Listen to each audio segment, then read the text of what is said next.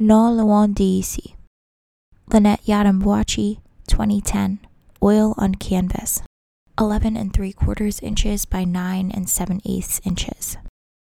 On the right side of the canvas is a painting of a black man with brown skin and 3 quarters profile, using thick brushstrokes and soft lines. The man is looking to the side with a slight smile.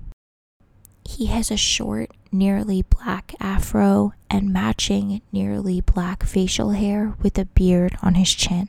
The man wears a yellowish white t shirt with a black collar.